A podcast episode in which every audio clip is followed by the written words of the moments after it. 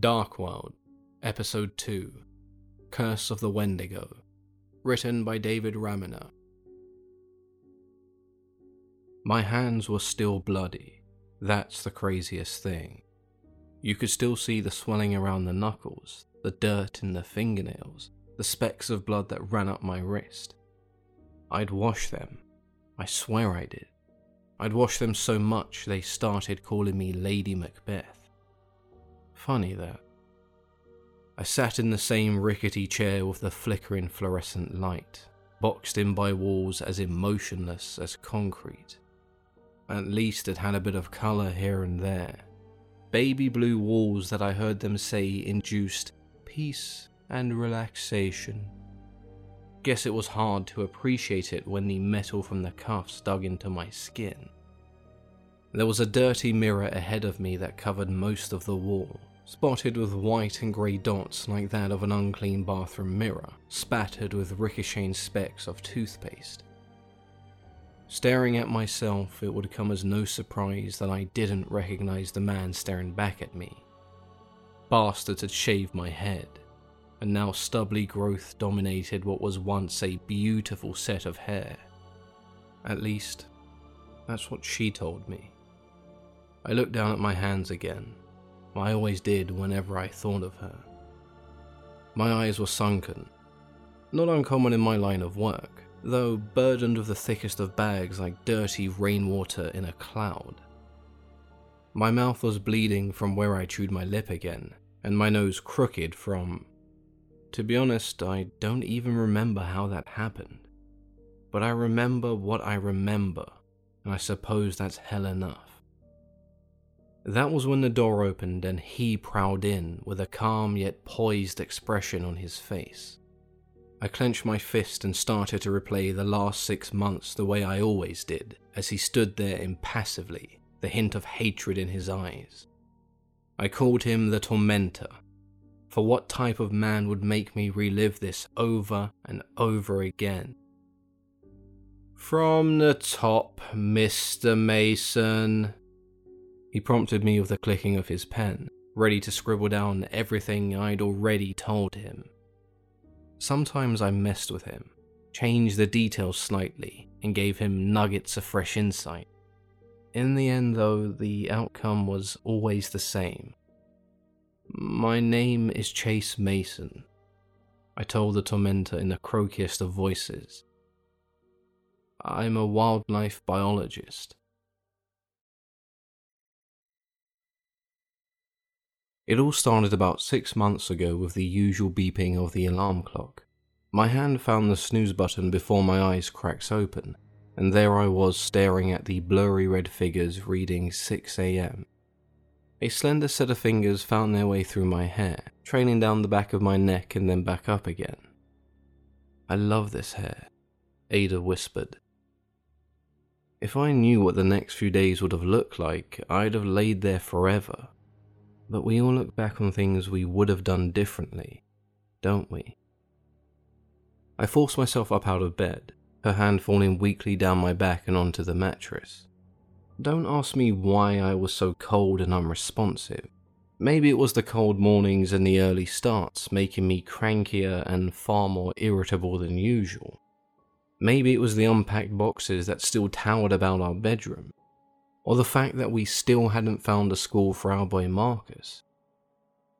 Maybe I just wasn't in love anymore, as foolish as that now seems. I glanced over my shoulder at Ada and smiled. It was the least I could do. She glanced up with her subtle green eyes and smiled wanly, knowing full well that I was thinking about nothing but work.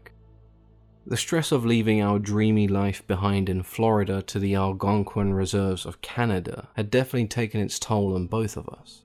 But I couldn't say I wasn't excited as I stood up from the bed and meandered my way into the bathroom. I mean, there were things that I still missed.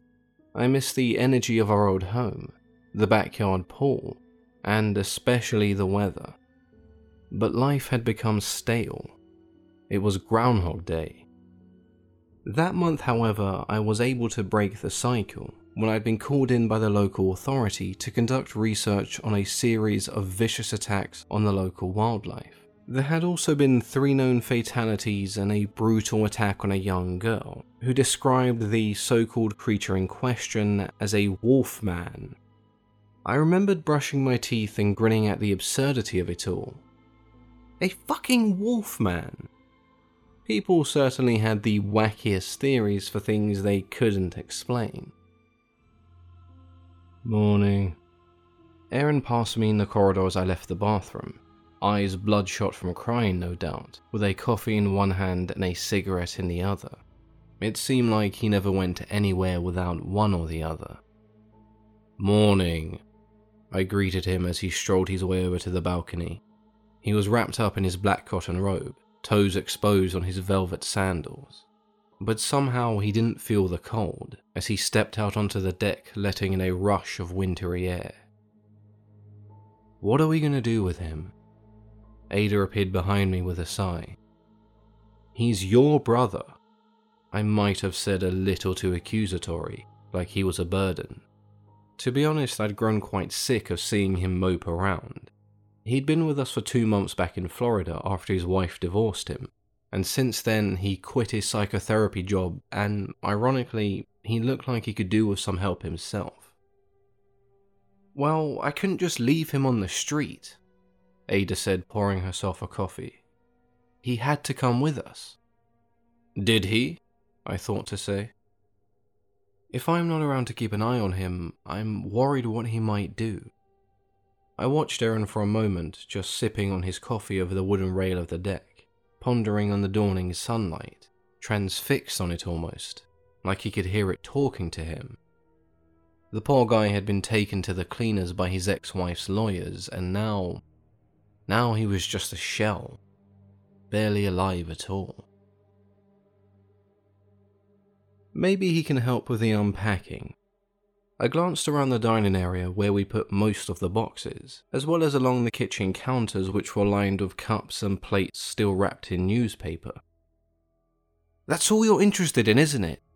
Ada said in a tone that warranted me reaching for the car keys and driving off to work.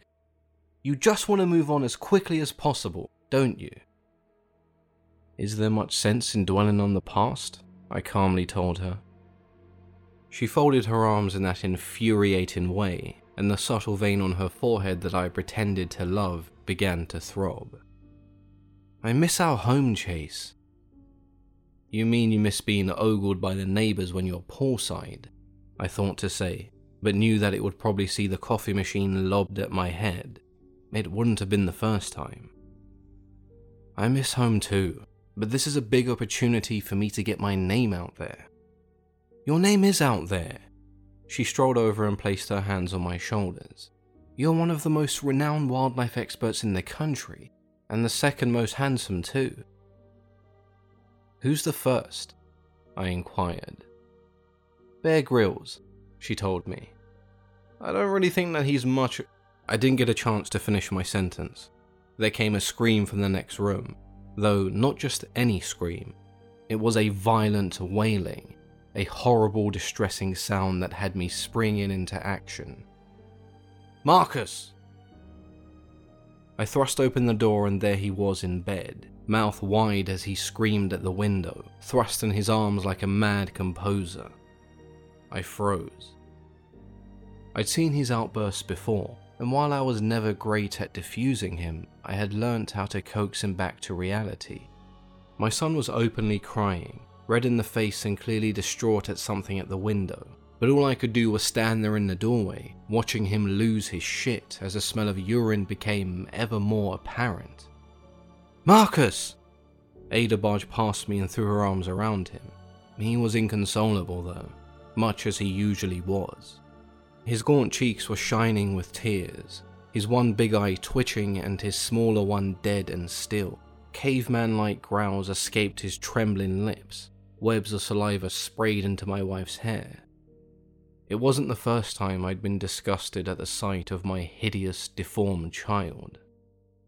You had a nightmare, Marcus, Ada whispered to him as he sat there grunting and groaning. It was times like this I did truly admire her. She'd never looked at him funny, never flinched at the sight of him, and shown him nothing but the goodness of her heart. Me? I stared into the vacant eyes of that boy and would have sooner gone out onto the deck and conversed with Aaron. W- window. Marcus continued to point. Window. Go and check the window. Ada hissed at me before cooing by Marcus's ear. Daddy's going to investigate, sweetie. He'll show you there's nothing there. There isn't anything there, I said adamantly. Go and check, she admonished me. I sighed but complied anyway. I lifted the latch on the misty window and pushed it open, only to be met by that chilly Canadian air. I couldn't say that it wasn't refreshing though, as the smells of the trees congregated around my nose, bringing with it the sense of adventure. It was almost enough to get me to stop thinking about my 16 year old son, who Ada was now helping out of bed. Nothing here, I said with disdain. You see, Marcus, Ada said, it was all a dream. The same dream you've been having since we got here, I thought to add, but I was sure the boy didn't understand me. I was sure he didn't understand a damn thing. I went to close the window, but to my shock, there seemed to be two prints in the mud below. I'd seen enough wolf prints to know when I saw them, but these were much bigger looking and deeper too, implying whatever left them must be quite heavy. It wasn't uncommon to see wolves in the area living this close to the woods and all, but something about those prints had me weirdly captivated. What is it? Ada asked. Is there something out there? No, I said and pulled the window shut. It's nothing. The last thing I wanted was for Ada to start thinking that a wolf was stalking our child, or even that a wolf had been that close to the window in the first place. You go on to work, Ada told me. I'll get Marcus cleaned up and see what we can do about getting him into a school. Maybe Mummy's little angel can help me unpack some of these boxes too. Marcus grinned at that, and Ada grinned right back at him like she saw a normal 16 year old boy, and not the bulbous creature with a wet patch down his trouser leg. I'll see you tonight. I kissed Ada on the forehead, and I suppose a proper dad would have kissed his son too. But I didn't have a proper son, did I? As selfish and inhumane as that may sound. I patted Marcus on the head the way a man might have patted a diseased dog and hurried my way out of the house. I'd made it halfway down the long and daunting road towards the inner town where my new office was when I received a phone call. I placed my cell phone on the dashboard, half expecting to see Ada's face flashing on the screen, reminding me to buy groceries. Instead, it was a grey silhouette and the name Hoff. Before I could even say hello, my boss's brash tone rocketed out of the phone and blasted away whatever sleep was still left in my eyes. Chase, where in the blazes are you? He sounded disgruntled, not to say he ever sounded like anything else. To be fair, I'd only known the man for a few weeks, but already I'd sussed him out as a panicking meatball of rage. I'm driving in, I told him and took a moment to glance at the time. I certainly wasn't running late. Driving in where? He barked, and I could hear the rustling of a bag of chips. I'm going to the office. Are you daft? Didn't you see the news this morning? No, I didn't have time, I said, thinking about Marcus and what he might have seen. We'll get down to the reserve pronto. There's been another attack of this rogue creature, and the police want you to take a look at the wounds. The reserve, I said with reluctance. I never went in for all that superstitious nonsense, but there was something about that stretch of land that gave me the creeps. Maybe it was the stories of witch doctors and shamans performing dark rituals on cursed land. I don't know. Whatever it was, it made me feel uneasy. Don't get all wimpy on me now, boy. Nothing here but fresh animal carcass. And a few corpses, Hoff said as cheerily as I'd ever heard him. Wait, corpses? I almost slammed my foot on the brakes. Yes. Corpses. Looks like our creature's gotten a taste for human flesh. See you in a bit. Wait. Hoff hung up, and I was left to drive the rest of the way in silence. I slowed as I turned into the reserve where a convoy of police cars were scattered here and there on the grasslands. A yellow sedan stood out like a sore thumb, and as I drew closer, I could see Hoff pacing up and down, his stout arms flying back and forth as he gave directions to the biology crew. What had me straightening in the car was the sight of the natives, at least a dozen of them dressed in furs and ceremonial garb, lingering around the cordoned off square, daringly edging against the yellow police tape. They had no expressions, just the same steely glares they pondered on the bodies scattered in the grass. Why their presence made me so nervy, I couldn't quite say. You sure took your time getting here. Hoff marched his way towards me as I exited the car. His bushy moustache was shifting left and right, and the redness around his cheeks made them seem like they were swelling up. Hoff wasn't a man of much height, but what the short fellow lacked in tallness, he made up for in gaudy bellows. He was the type of man you'd hear long before you actually saw him. What are we looking at here? I ignored his little jab. Mincing words with Hoff was a quick way to the unemployment line, or so I'd heard. Death, and a lot of it. Hoff swung his fat arm across the open field. Forensics in their white suits were mulling over the human bodies, and a few of my colleagues stood puzzled over the remains of what looked like bloody flesh and fur.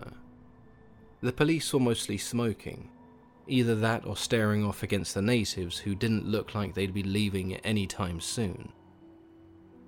What's their deal? I asked Hoff as he led me over to the first carcass. Hell if I know, Hoff shrugged. Bunch of superstitious pansies warning us about this being sacred ground and it's dangerous. You think they have a point? I asked Hoff. Not that I was into all this superstitious nonsense, but merely to amuse myself at his reaction. Of course they bloody don't, he grunted. Bit of police tape put an end to their trifling. Thank goodness, I mused before exchanging a look with one of the natives whose eyes were filled with dread. Hoff stood over my shoulder, breathing down my neck like a damn hawk. Even as I touched the deep chasm like holes that had been torn into the hide of what may have been a deer, Hoff stood there with his hands on his hips, waiting for me to announce the identity of the animal who had done this. But the holes in the deer were just the beginning. Its neck had been slashed, and blood had frozen around the gash. One of its antlers had most certainly been chewed, the other bent backwards in an unnatural fashion. It retained three of its four legs, while the fourth was severed and lay nearby with bones shooting out.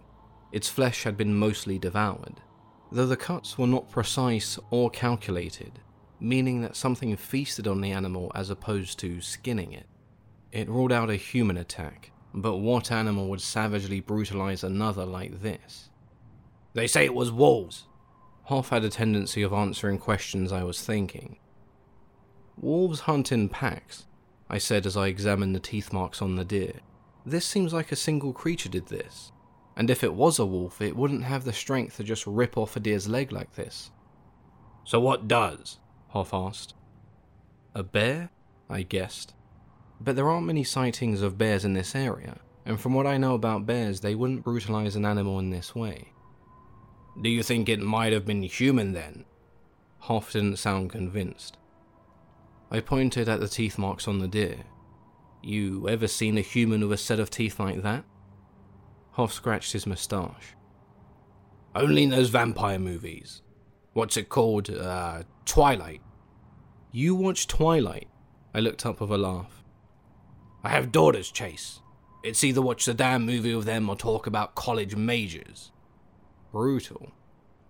You're lucky you have a son, Chase. Hoff muttered and marched off to another carcass. Yeah, real lucky, I thought to say. The more I saw of the carcasses, the less everything made sense. To tell you the truth, I'd never seen anything like this. Eyes of hares had been sucked out, ears clipped off, feet were missing, and tails seemingly severed. It wasn't the best smelling place either, as you could imagine. I couldn't count how many times I'd walked in shit, damn near slipping in strewn guts that I wasn't even sure were exclusively animal. There were two more deers even more compelling than the first, one who'd been sawn in half and left to rot, and another that had its head completely removed. We searched for a while, but we could never find it. What on earth could have done this? I found myself asking.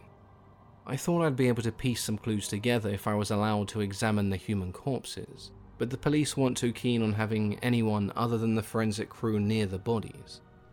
Pretty soon they'd set up tents around each victim, and had left us wildlife experts stumbling in the muck trying to figure this all out. I'm stumped. Hoff threw his hands by his side. 25 years I've been doing this, and never have I seen something like this before. I'd only been doing this for the better part of 10 years, but still, nothing could have prepared me for the bloodbath we now sat in. I was about to get up and leave having examined everything at least a dozen times. We had our samples and our data, now all we had to do was run it through the lab and see if they could identify this creature, or at least prove that it may have been a human. But something caught my eye. There in the dirt was a sunken paw print, a paw print that bore an eerie resemblance to the one I'd seen outside of Marcus's window. Hey Hoff! I called him over. What do you make of this? Hoff took his glasses off and leaned closer to the print, so close that I was scared he might have gone tumbling over. Four toes, four spikes, and a triangular shaped bump. Hoff nodded to himself. That's a wolf print, alright, but it's deep. Must have been a big bugger. Certainly bigger than normal. Funny how its prints don't lead anywhere, I noted. There's just one print. That's not normal.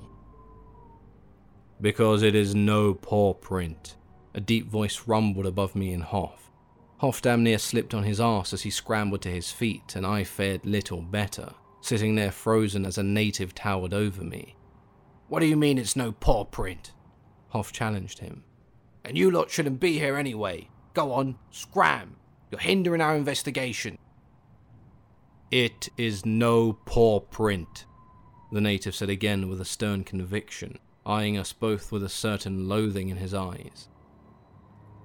At least it does not belong to a wolf, nor any animal you can conceive. So let me guess.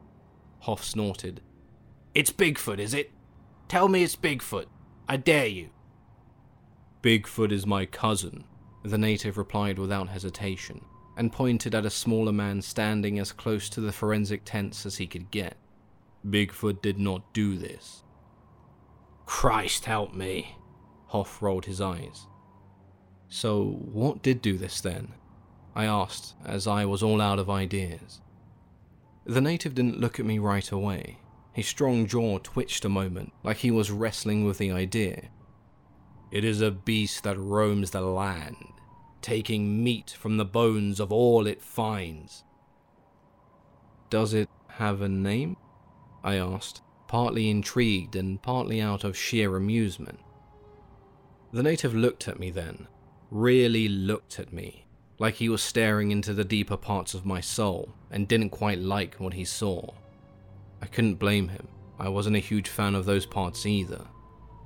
It is not my place to say, the native declared. Funny that, I said and earned myself a hint of a scowl. You will both do well to leave this place. The native bowed his head. The hunger of the beast will not stay sated for long. We'll bear that in mind, Hoff said with a smirk. The native didn't look too convinced. Guess I better start leaving some snacks out for this beast at my house then, I laughed. The native gave me a sideways glance.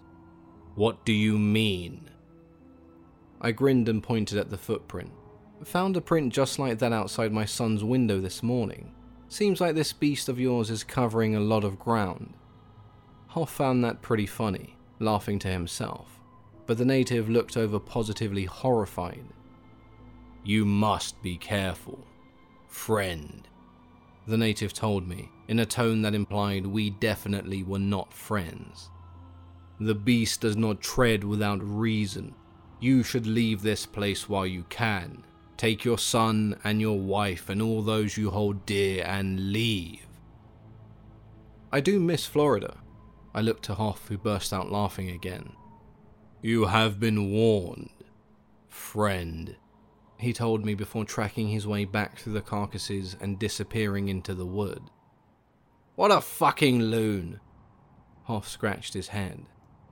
For once, we agreed. The tormentor slammed his fist on the table, a surge of redness palpitating around his wrist from where he squeezed. And just like that, I was back in the room, my own personal hell, where I was neither dead nor alive, with nothing but the chair, the desk, and the blue walls for company. Oh, and the cuffs. How could I forget about the steel chafing into my flesh? You're really trying my patience, Mr. Mason, he said with that controlled sort of seething, like a savage wild man who had learned composure but hadn't quite gotten it down yet. I anticipated the day he'd hit me, but it never came. I wanted him to hit me. I heard that if he did, they'd have to bring in someone else. You wanted the story. I'm telling you the story.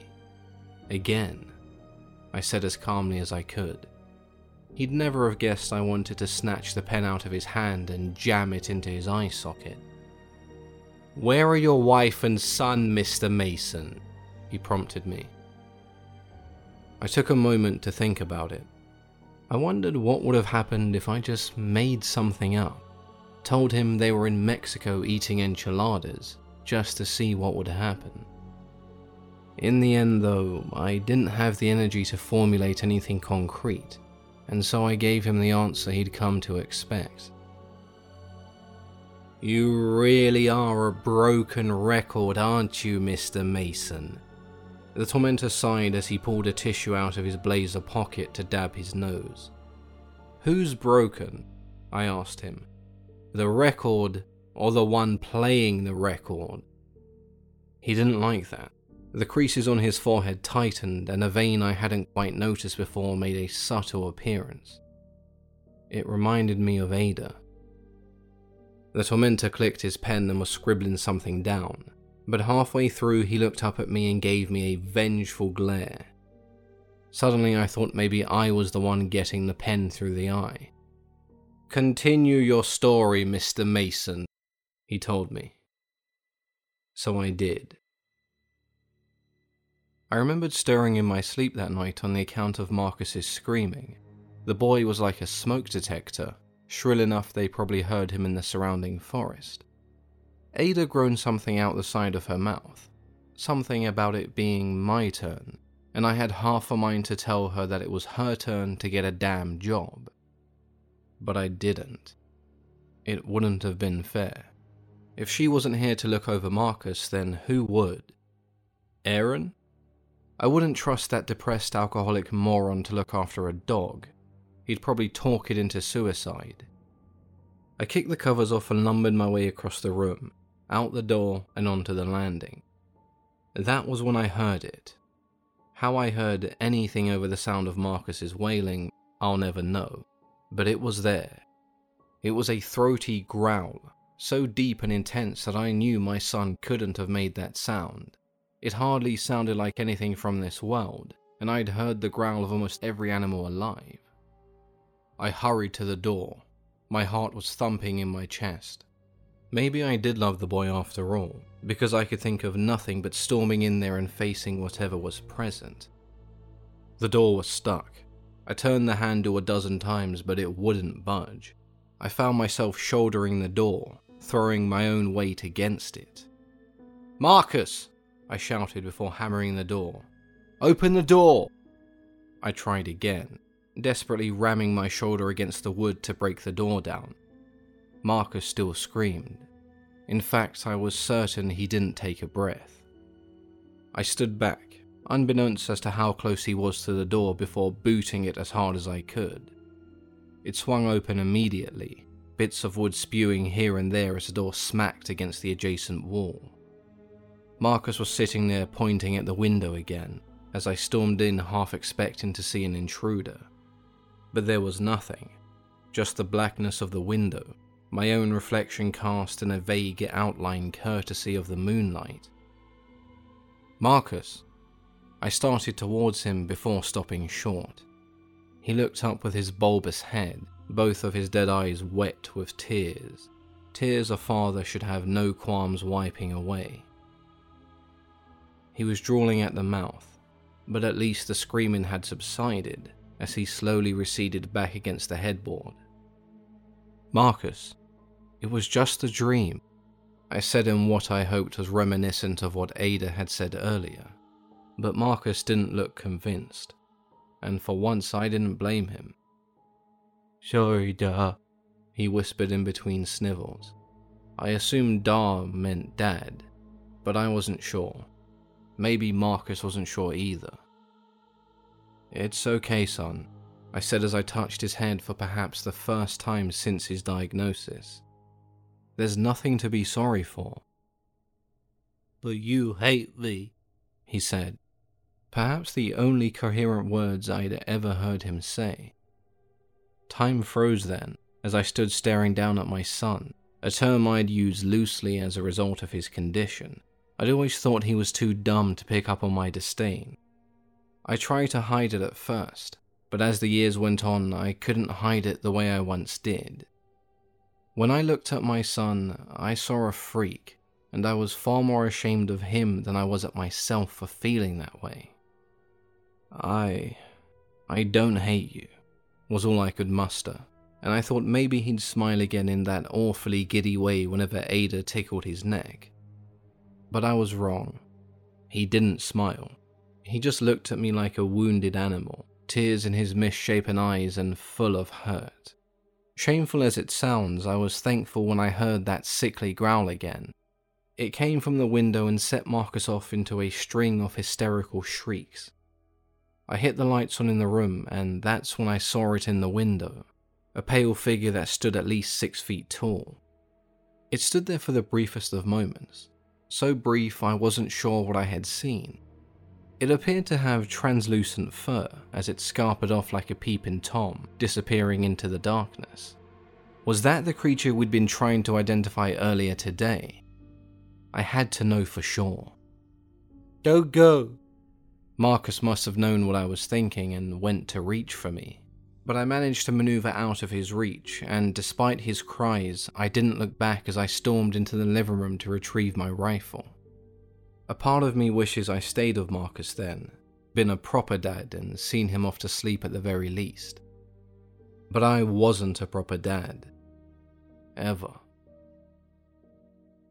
I grabbed the rifle in my hands only to find Aaron sitting in the living room, a glass of scotch in one hand and his phone in the other. No doubt he was stalking his ex wife again, drowning his sorrows as he downvoted every one of her photos, particularly the ones with her and her new boyfriend. We didn't say anything to each other, but merely acknowledged each other like we thought the other one was weird me and my gun, and him and his unhealthy habit. The cries of Marcus were drowned out as I grabbed a torch and strode into the night, I was hardly well dressed to brave the cold, and while my robe and slippers served well against the bathroom chill, they did nothing against the unforgiving whips of icy air outside. I should have gone back to get my boots and coat, but I was already moving out of my own burning curiosity to see this creature for myself. That, and I didn't want to deal with Marcus, didn't want to face the boy I'd been crushing for so long. I stepped off the garden patio, pushing further into the dark, listening carefully for the sound of the creature. Its footprints were everywhere, large wolf like prints that were heavy set and fresh. The torch danced in my hand, and I realized I was shivering. I had to have been no more than 30 feet from the house. I couldn't turn back now. I wouldn't turn back.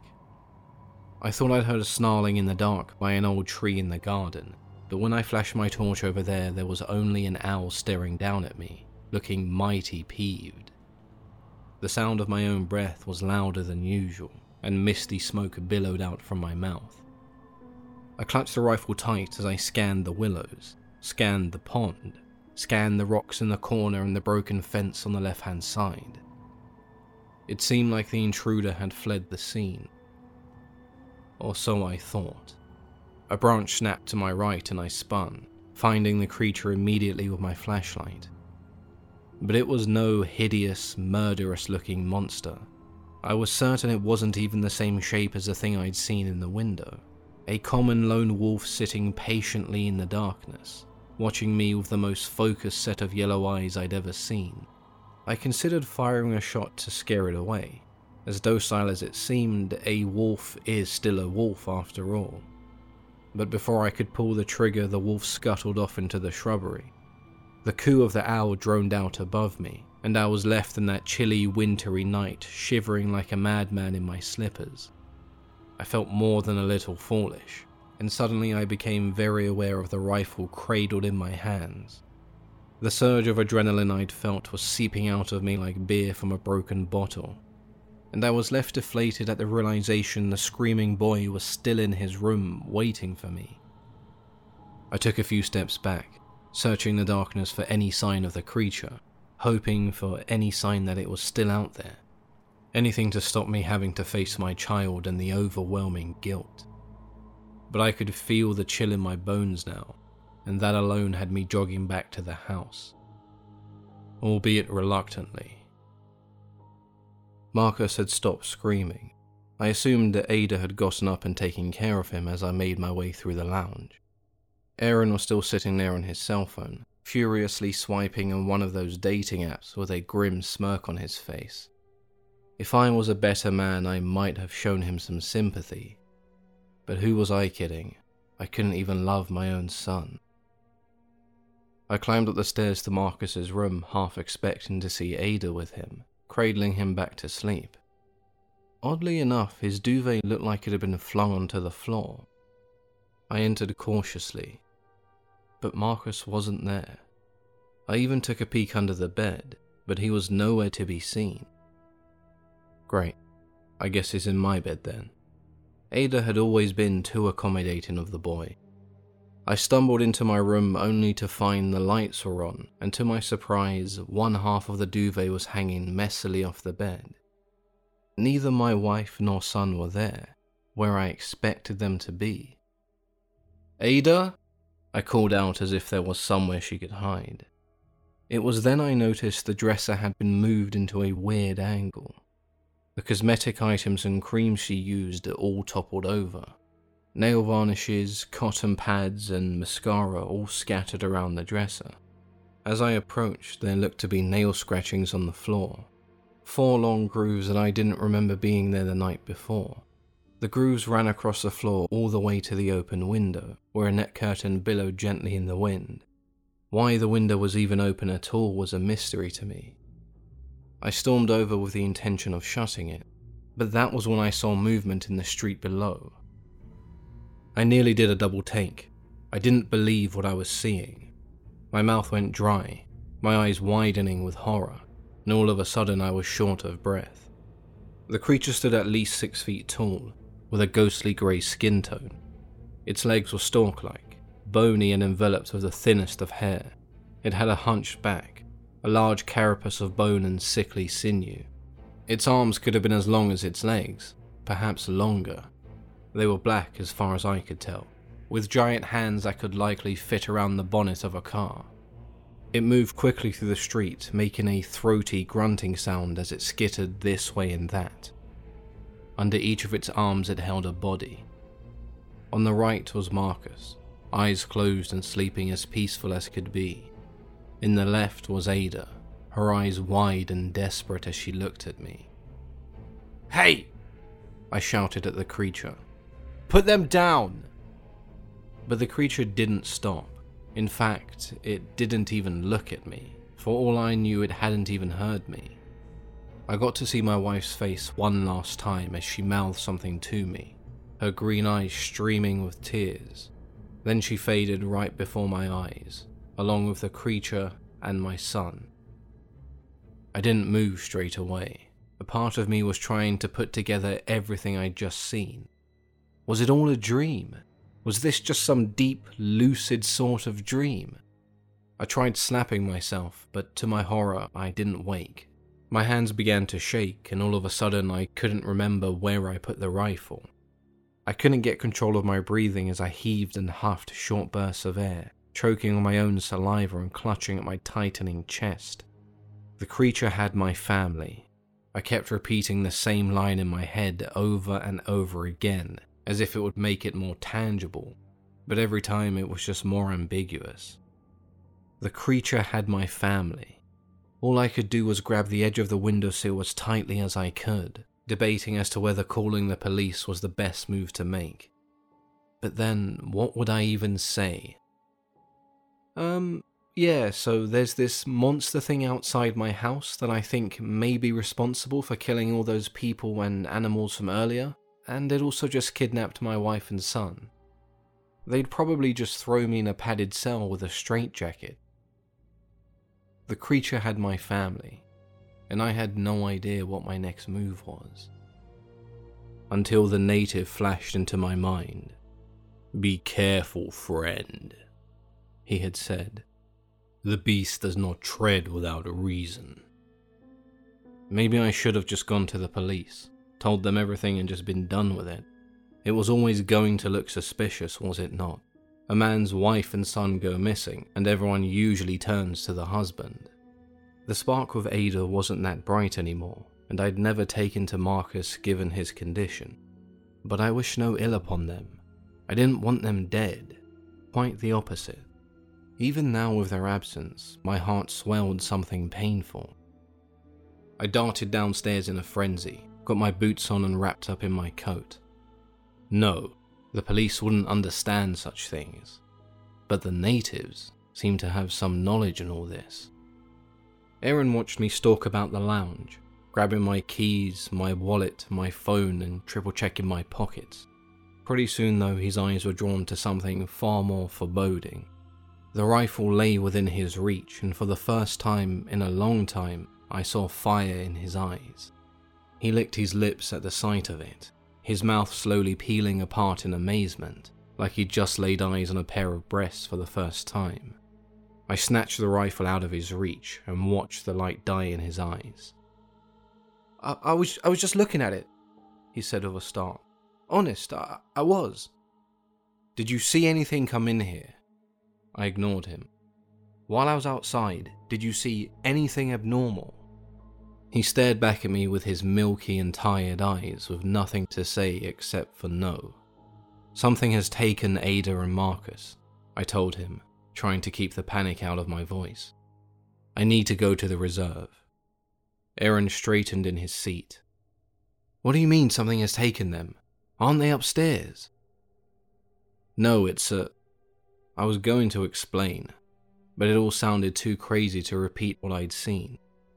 What could Aaron do anyway? He barely seemed burdened by the fact his sister and nephew had gone missing. In fact, he seemed more than content just to sit there on his phone. Just wait here, I told him and made my way out to the car. The moon sat timidly in the black sky, perhaps the only source of light except for my high beams as I pulled into the reserve. I looked over to the passenger seat where the rifle was sitting and snatched it up checking the safety was off and checking if I filled it with bullets. Admittedly, I'd done this for the twelfth time with my shaking hands, but could you blame me? I saw no signs of the natives, no signs of anyone in this remote grassland. Most of them were probably comfy in their homes at this time. Maybe some of them even lived in the inner city and only came out to hound investigations like ours. The yellow police tape was torn and whipped about like a ribbon caught in a fan. I could still see patches of land strewn with bones and guts that we'd left behind from the massacre, and the crisscrossing of deep set tyre tracks in the mud from all our vehicles. But there was no sign of the natives, just the pitter patter of rain on the windshield. I let my head hit the steering wheel. There was nothing left but to go to the police. I started theorizing what the best story was. Surely I couldn't tell them a monster like the one I'd seen had taken my family from right under my nose. I would have been better off just telling them I'd done away with them myself. Maybe I could just report them missing. Tell the feds my wife and son were simply abducted in the night and I was none the wiser. But then, what about Aaron? That pathetic worm of a man flashed before my eyes, and I imagined him blabbering his mouth about me storming off outside with a gun, disappearing into the night, and acting all strange. No, the police would never buy my story, but they would never buy the truth either. Shit. I punched the steering wheel in frustration as the rain came down harder. Shit. I punched it again, this time hitting the horn. Fucking shit. I struck it again, harder and harder as the rain drilled against the car, flooding the windscreen. I was openly screaming now, hammering my arms against the dashboard, striking anything in a blind, pointless fury, sinking further and further into a wild tantrum I couldn't control. There was a flash of light that had my heart skip a beat, and then a terrifying boom of thunder shook the entire reserve. The army of trees ahead of me were shuffled like cards in a deck, barks bent, and leaves and branches tangled of one another in a furious commotion. The wind howled long after the explosion, and I sat there cowering in my car, looking up at the night sky ablaze with blue streaks of lightning. I was about to reverse and drive away. I had no destination in mind, but I knew I had to get out of there. I wish I'd gotten into reverse gear faster. Wish I'd looked back and given the gas the touch it needed to get the car going.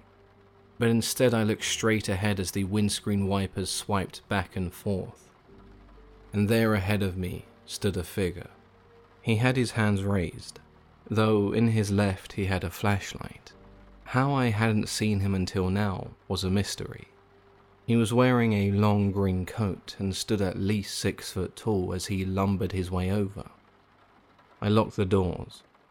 He moved to my side of the vehicle. His hood blew off his head, revealing his weather beaten face his dark hair tied in a ponytail by a couple of colourful ribbons. His eyes were dead like before, his mouth twisted in a grim, sorrowful way. I lowered my window a crack. So, you have returned, friend. The native spoke, but his voice seemed to carry over the howl of the wind.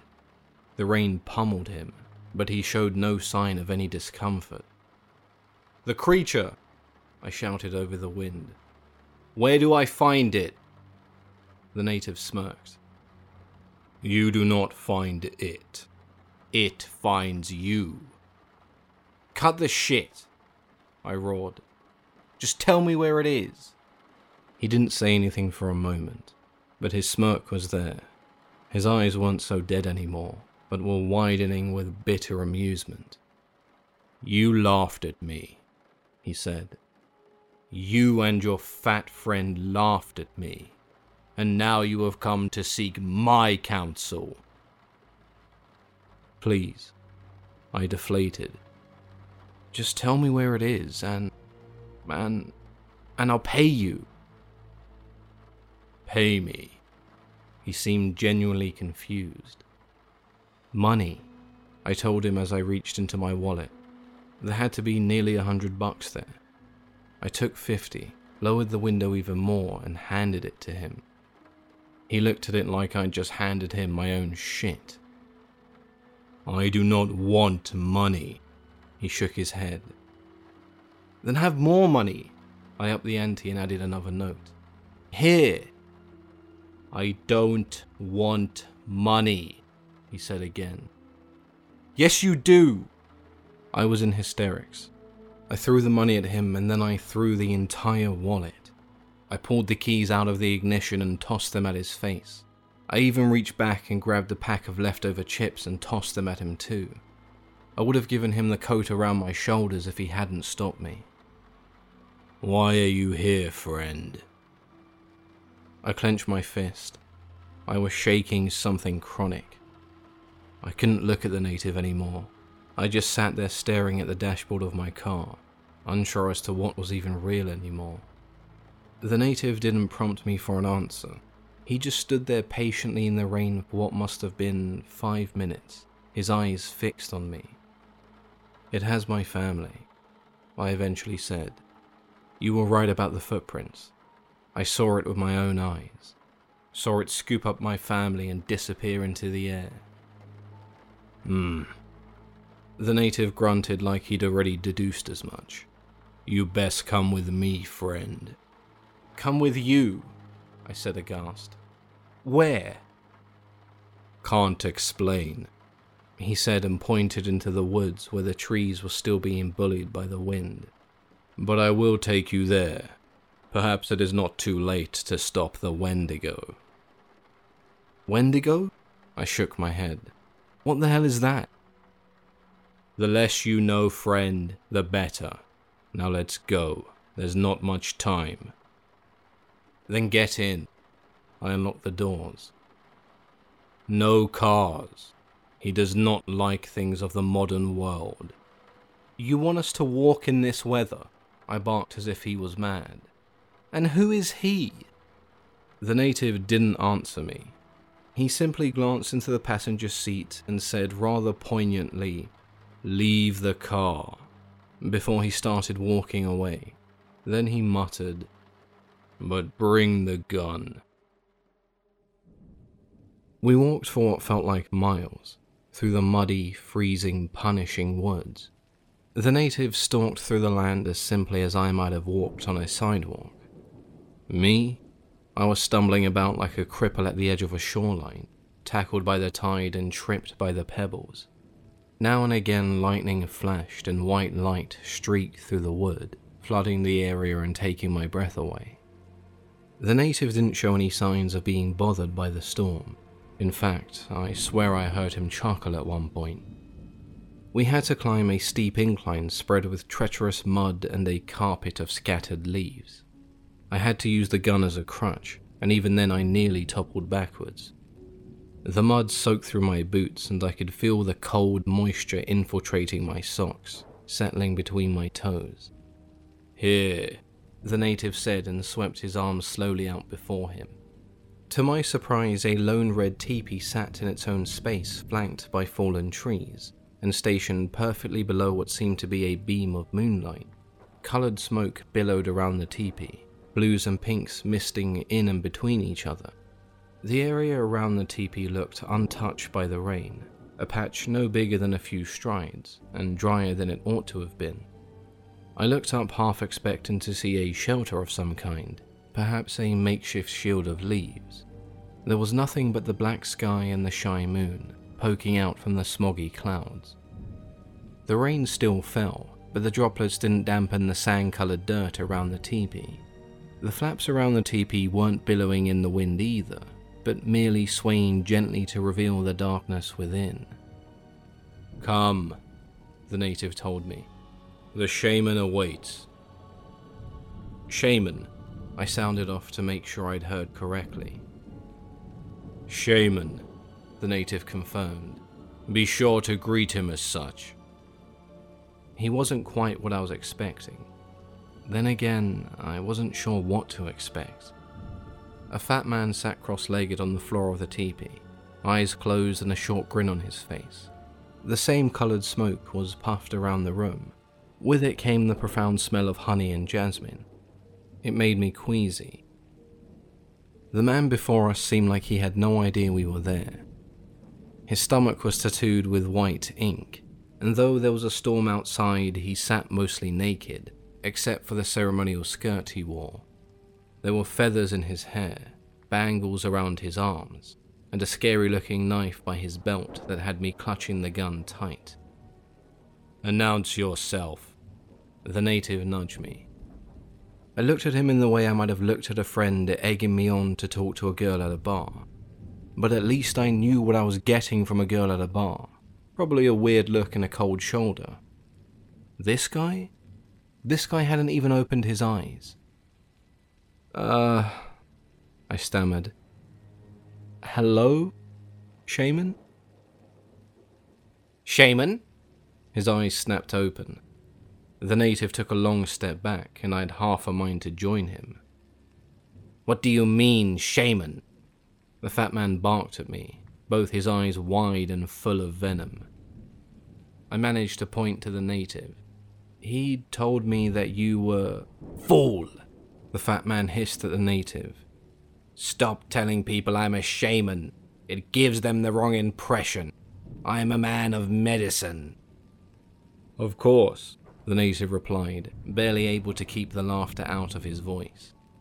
I would have said something if I wasn't entirely confused as to where I was and what was going on.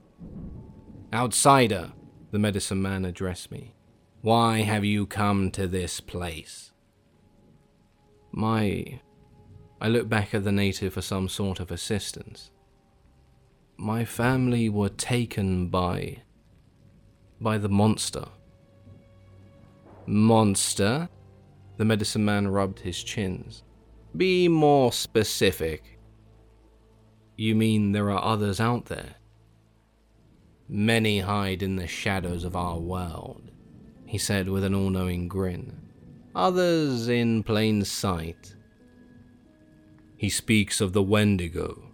The native stepped forward and seemed to have gotten the giggles out of his system. It has taken his family. He comes here to seek its location so that he may earn them back. Ah. Many men have gone to battle with a Wendigo spirit. I know of only one who succeeded, though in the end it did not matter. What the hell is it? I asked. The medicine man took a moment to flick a bit of dirt from his teeth. It is a spirit of insatiable greed and hunger. It lives to consume the flesh of the living the birds, the deer, the household pet. You, me, none of us are exempt from its appetite. I couldn't believe what I was hearing. But I'd seen it, had I not? I'd seen the Wendigo right outside my house, skittering down the road with my wife and child in its arms. How does a thing like this even exist? I challenged him. Many things of this nature exist, you do not see it because your eyes are not open until it is upon you. Do not blame yourself, you are merely a product of your fathers. You ask me how something of this nature can exist. How can it not in this world? The world is full of greed, war, savageries, injustice, and bloodshed. The materialization of evil is therefore only certain. I didn't much care for his answer. To be honest, none of what he really said sunk in until after it had all been done. He sat there all pompous and wise, his fat cheeks swelling with triumph like he'd defeated the Wendigo himself with the lecture he'd given me. We will have to conduct the procession, the medicine man spoke at last. Sit. What? Sit, the medicine man hissed. For some reason, I did as he said and sat right before him. The native moved silently beside me and took to his knees, his eyes closed and his head bowed low. I wondered whether I had to do the same. But then the medicine man began to chant something. To me, it sounded like a long, creaking door. All of a sudden, his hands began to move before his face in a trance like fashion. I couldn't explain why I didn't just grab the gun and head out then and there, but where would I have gone? So instead, I sat there transfixed by his tattoos, which were now lighting up like a Christmas tree. I tried to move, but I was stuck. My legs weren't responding. My arms were heavy, and when I tried to speak, no words came out. I managed to crane my head at the native, only to find his head moving slowly back and forth seemingly bobbing to music only he could hear. My eyes grew heavy. I'm pretty sure the aromatic smoke was responsible.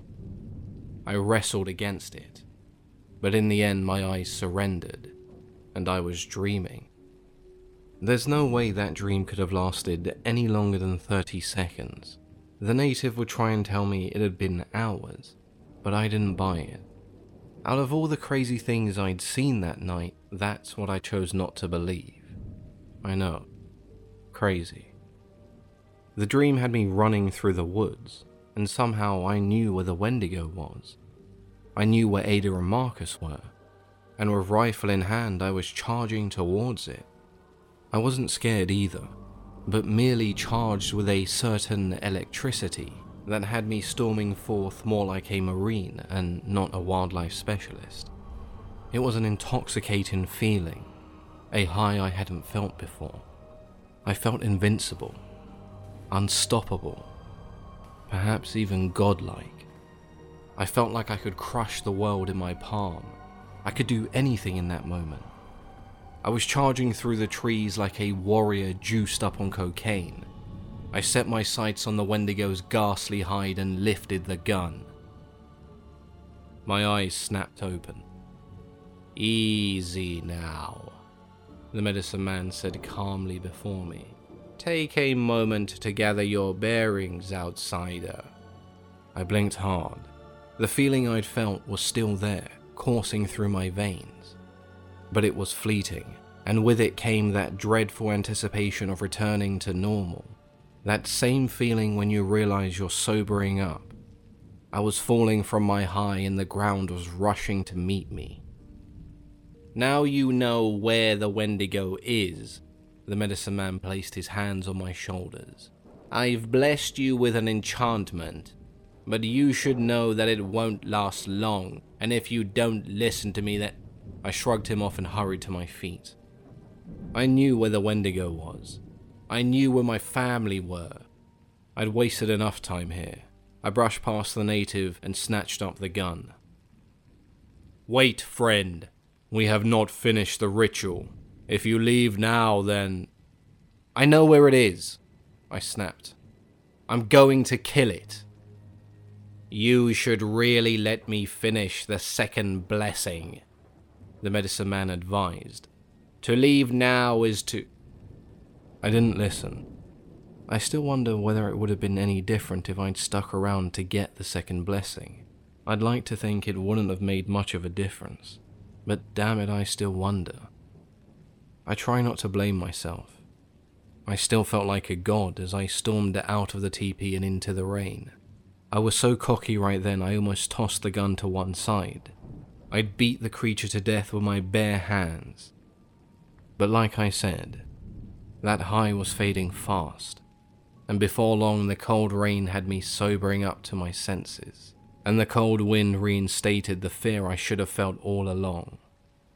I found myself glancing back at the teepee, contemplating whether to go back for the second blessing, or maybe even just a bit of advice. My heroic run was short lived. Pretty soon I'd gone from leaping like Tarzan across trees and through narrow confines to a geriatric who had a love affair with the floor. I couldn't keep to my feet, my damn legs were shaking, and not because of the cold. To be honest, I didn't feel the cold of all the adrenaline pumping through me. I held the rifle close like a lover, closer than I'd ever held Ada, closer than I'd ever held Marcus. That was for sure. The trees were black this deep into the woods, black like ink and horrifyingly leafless, giving way to the swirling darkness of the night sky above. Each tree was like a disfigured hand thrusting out of the mud, and the worst thing about them was they provided no cover from the eyes of the Wendigo. This whole time I'd come in with a mindset of pouncing on it unaware, but now it was me looking over my shoulder. I had as much chance of seeing it as it did seeing me.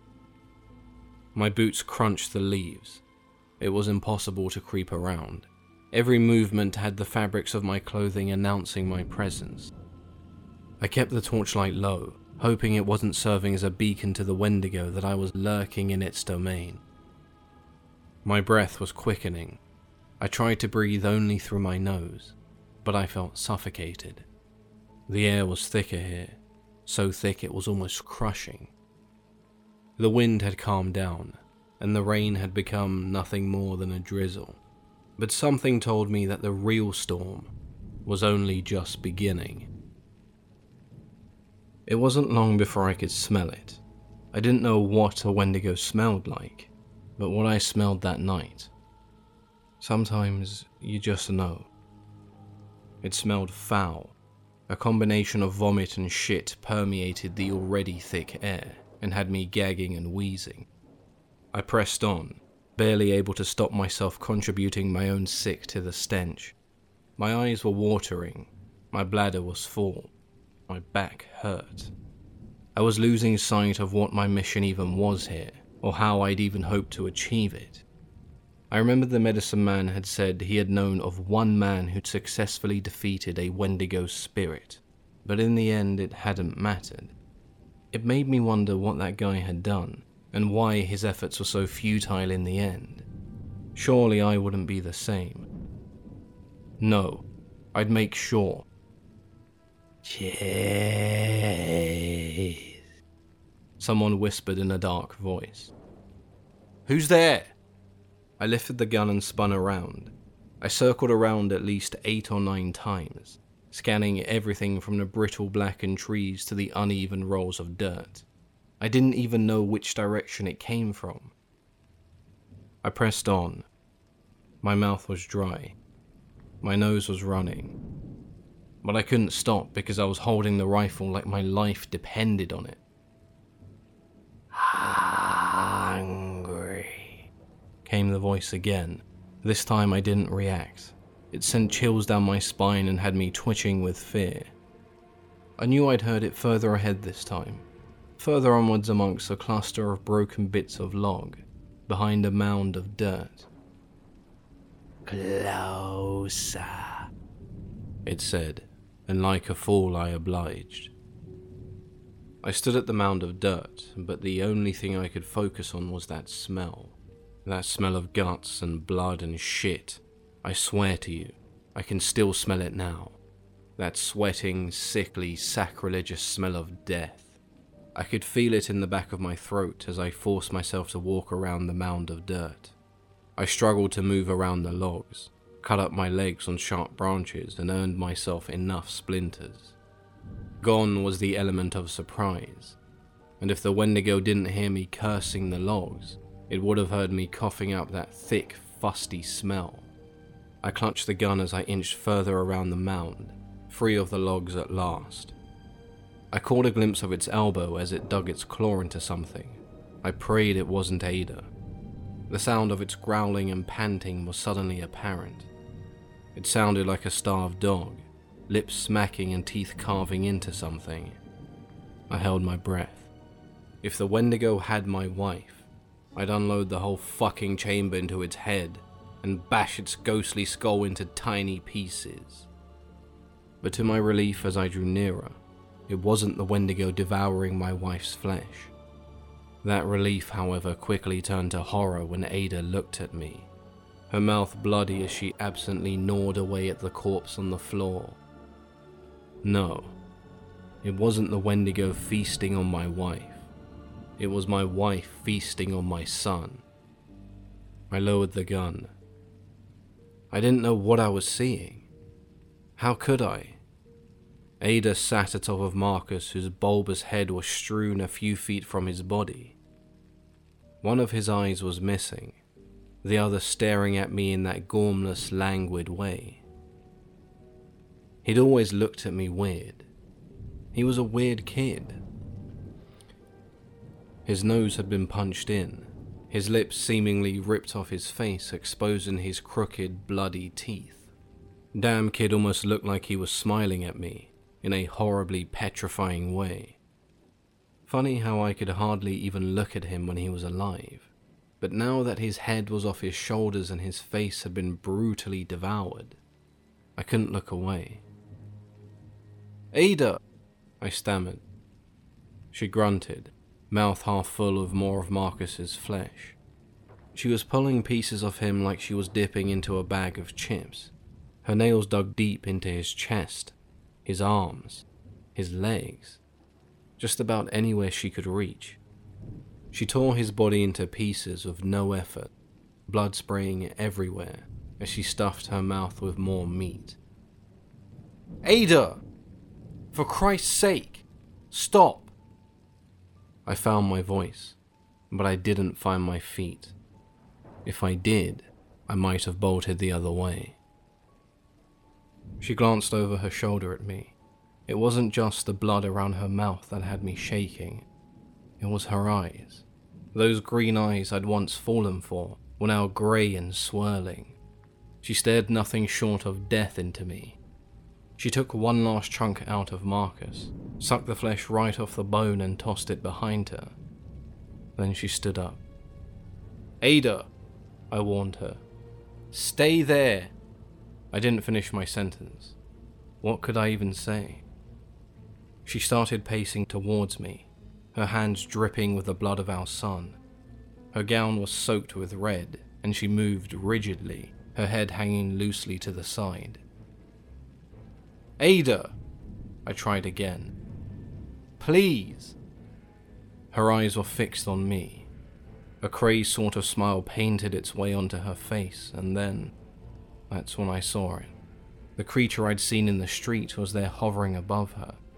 It had to have been a split second, but I'd committed the Wendigo to memory. Its grin mirrored the smile of my wife, its face so dark I couldn't see any of the other features. Its long arms were guiding Ada, nudging her forward towards me. Get away from her! I fired into the air. Birds scattered from the trees and a wild set of hoots went out into the air. But it did nothing to stop the Wendigo spirit, or my approaching wife. Ada! She was but a mere ten paces away from me now, close enough to dive at me if she really wanted to sink her teeth into me. Ada, please. It was all I could think to say. She growled into the air like a wild savage, the veins in her neck pulsing as she screamed. She barreled in my direction, heedless of my pleas, her bloody nails outstretched towards me. So I shot her. The bullet went through her neck and she stumbled backwards, stunned. Blood streamed out of the hole the bullet had made, and I expected her to drop right there and then. But she didn't. She grunted and then growled, and then she was laughing. Not her laughter, though, but the Wendigo's awful deep laughter that had me clenching at everything I had. She came at me again, but this time I hesitated. I started aiming at parts of her body as to not harm her. Stupid, I know.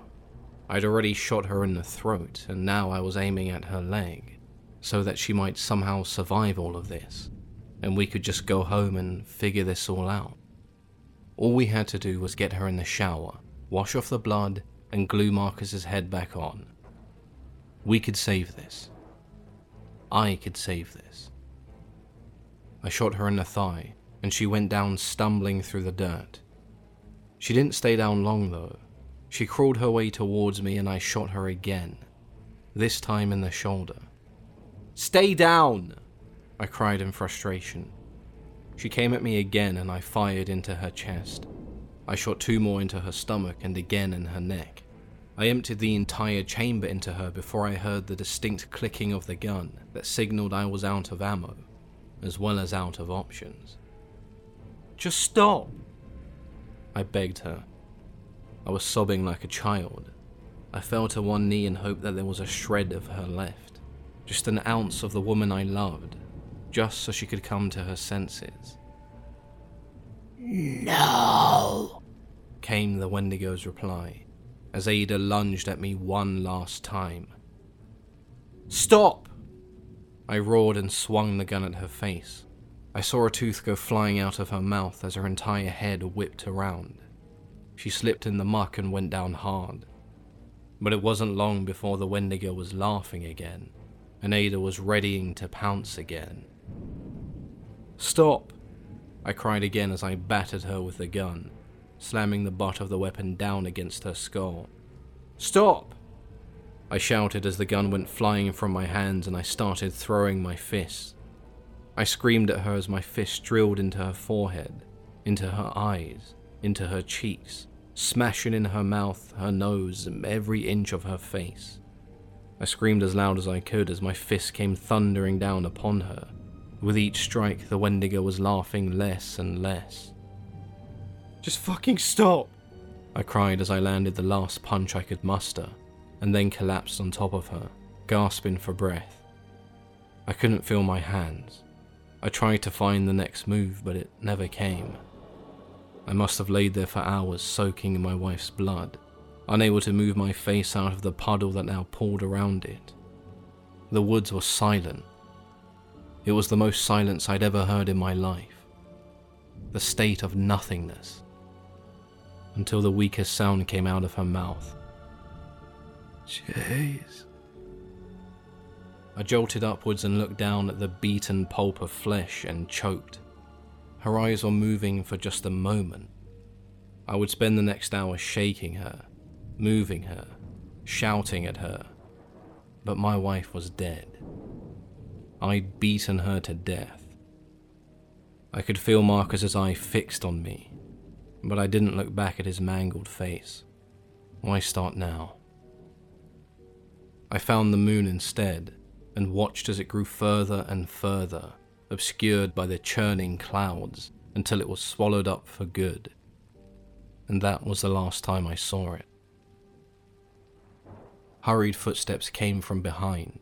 A part of me would have reached for the gun, but I didn't care. It was probably the cops anyway. The idea to avoid being accused of my wife's murder sure worked out, didn't it? I was about to lift my hands and place them on my head, but the voice that followed didn't belong to the police. Shit, the native whispered. Friend, are you okay? I just looked at him vacantly. I think I'd bitten my tongue and it made it more difficult to answer him anyway. He knelt down with me, his hands cupped around my face as he stared earnestly into my eyes. I had hoped maybe the second blessing might have avoided this. I am truly sorry. Yeah, I winced.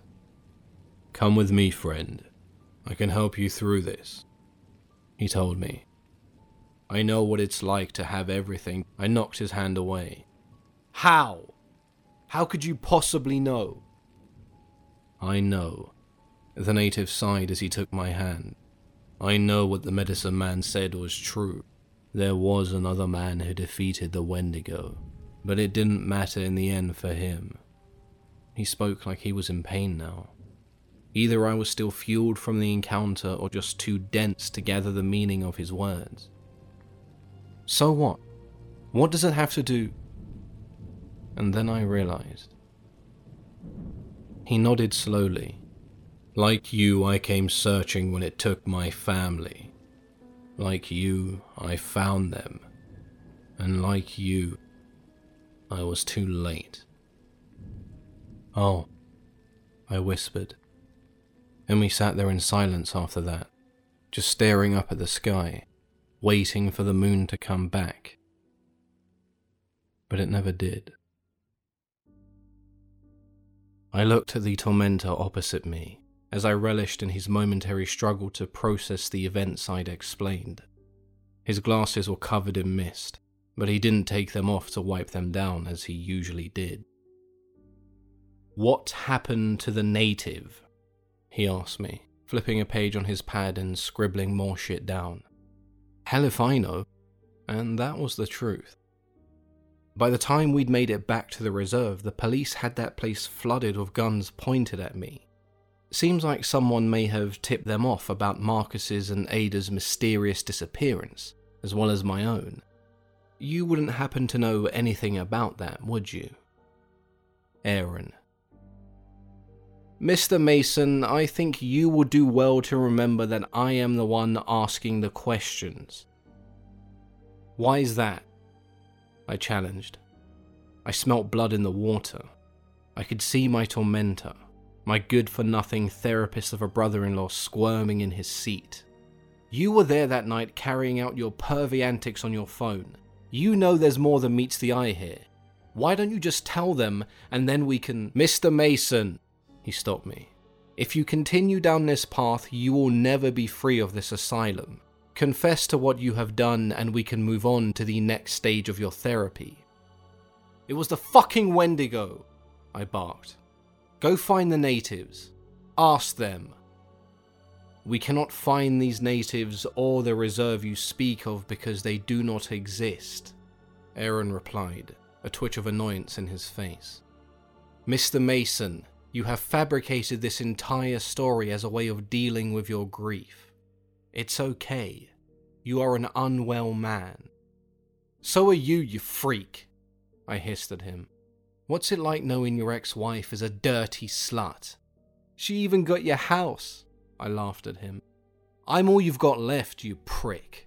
That's why you took this job when they offered it to you, because I'm the only thing that reminds you of what you once had. Curious how your wife's records have no mention of her brother. Who is Aaron, Mr. Mason? Don't play games with me. You and I know that you conveniently misplaced these records so no one would ask questions. You're not fooling anyone. It appears we are done for today. I will see you in the morning, Mr. Mason, he declared and hurried out of the door. I was left in the same position as I always was, staring down at my hands as I ran my fingers over each knuckle, every one of them stained with blood. Her blood. I sat back and waited for the strongmen to come in and unshackle me from my confines. I wondered whether they talked to me this time, or whether they just ignore me with those cold, emotionless eyes. Maybe I'd open with a joke this time.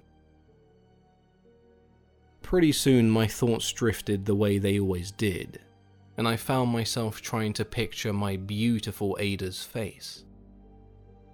But all I could see was blood